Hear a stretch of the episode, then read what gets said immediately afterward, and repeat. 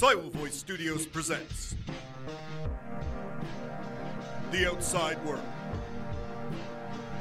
Part 10 A Happy Ending. It's where, it's the, where plan, the plan killed, killed Gabriel Cortez. Yes, yes, they, they did, did it. it.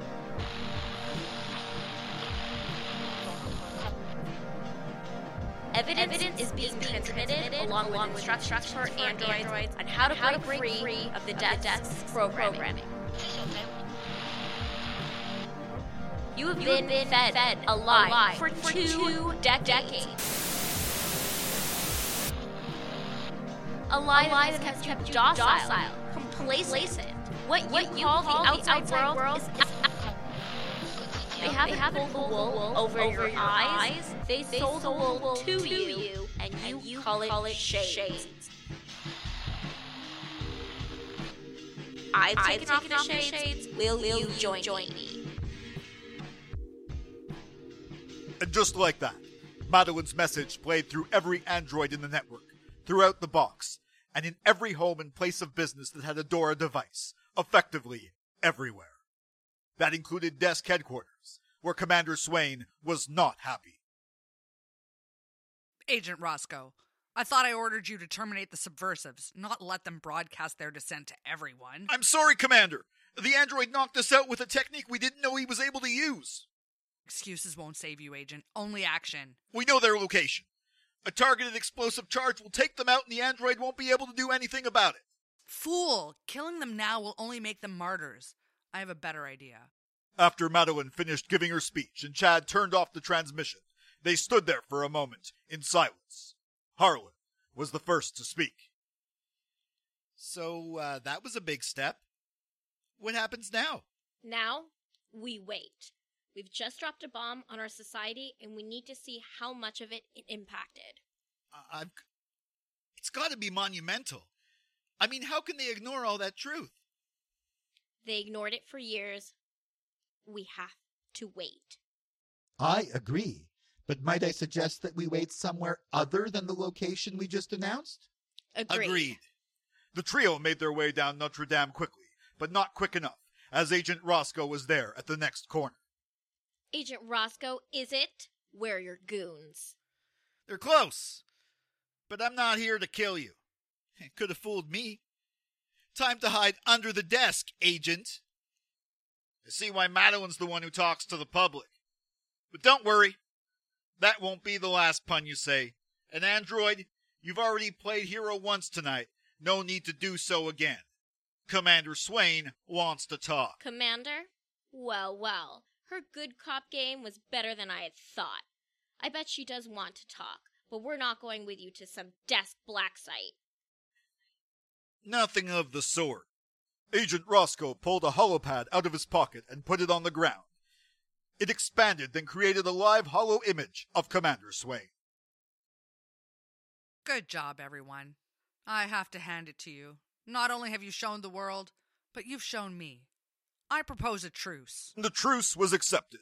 The desk arrested all those in its hierarchy who had perpetrated this fraud and promised to hold a referendum on removing restrictions to visiting the outside world, which they now agreed to call the real world. Madeline and Harlan were declared heroes and given medals at a giant outdoor ceremony, after which Madeline married Chad and lived happily ever after her working in Mrs. Rosenbaum's massage parlor, and him helping the newly freed androids adjust to their new life. Harlan found love himself with Chad's android sister Samantha and became a renowned author. Jack and Sophie moved back to their condo in Mile End and returned to their startup. No, we didn't. excuse me, Sophie? I said no. We didn't move back to the condo in Mile End. Well, not right away, but eventually they. And it's not a startup after 20 years. But regardless of that, all that you just said is desk propaganda. Everything you said up to Commander Swain's message happened the way you said it did, but then you took a wild turn. Uh, maybe this will work as the story for the outside world, but anyone here in Montreal knows, or should I agree there may be differing opinions on historical events. Shut up, you hack. I'm narrating the story now. so, where were we? Oh, yeah, okay. Commander Swain had just proposed a truce. Truce not accepted. I wouldn't be so hasty.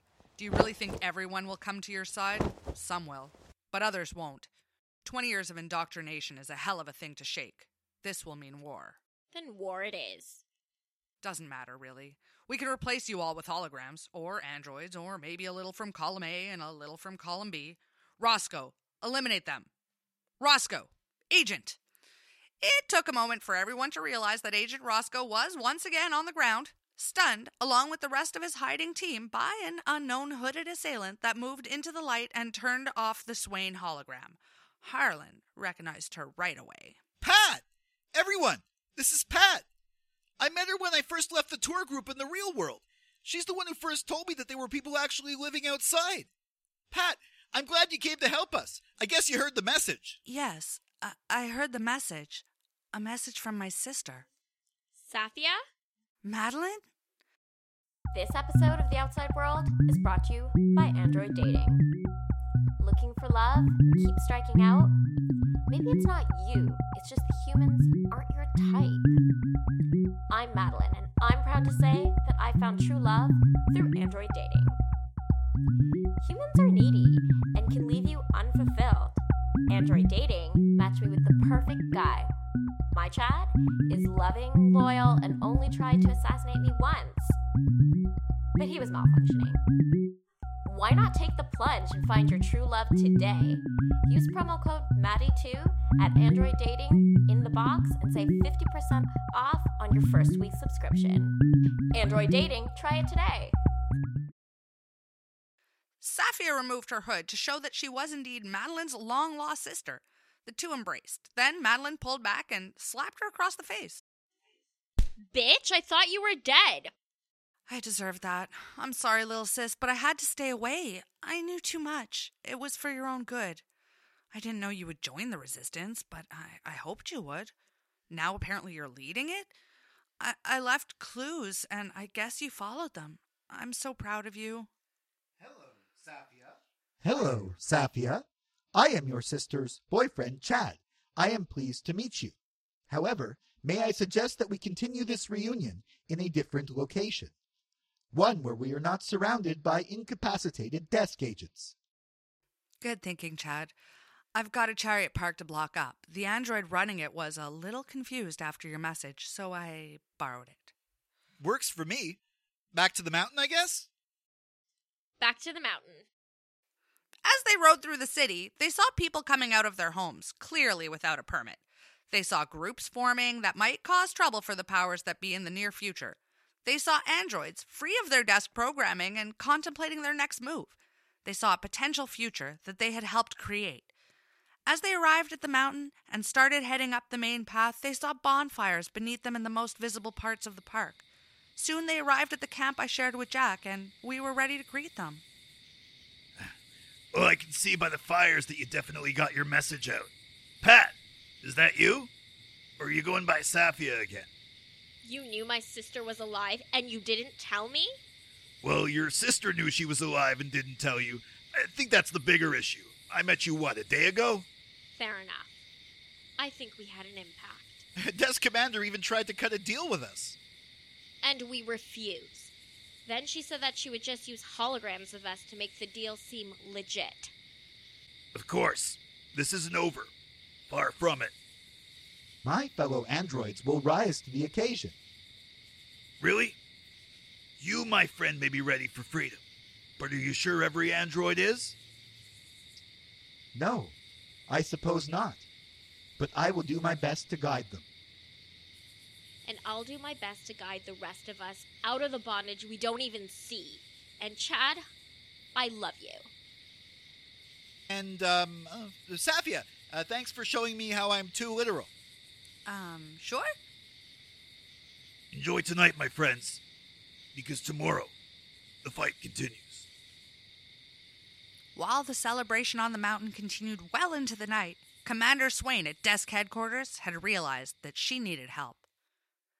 Desk International, this is Commander Swain. We have a problem in Montreal.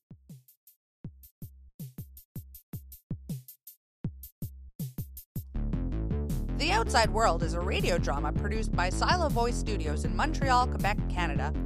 featuring the voice talents of Jason C. McLean, Dawn McSweeney, and Leandra Pinto. Featuring original music by Patrick Gardiner and Roni Mizrahi. Radio play written by Jason C. McLean from a story by Jason C. McLean, Dawn McSweeney, and Leandra Pinto. Recorded by Patrick Gardiner. Edited by Jerry Gabriel. Music is owned by the respective creators and sound effects are licensed under Creative Commons.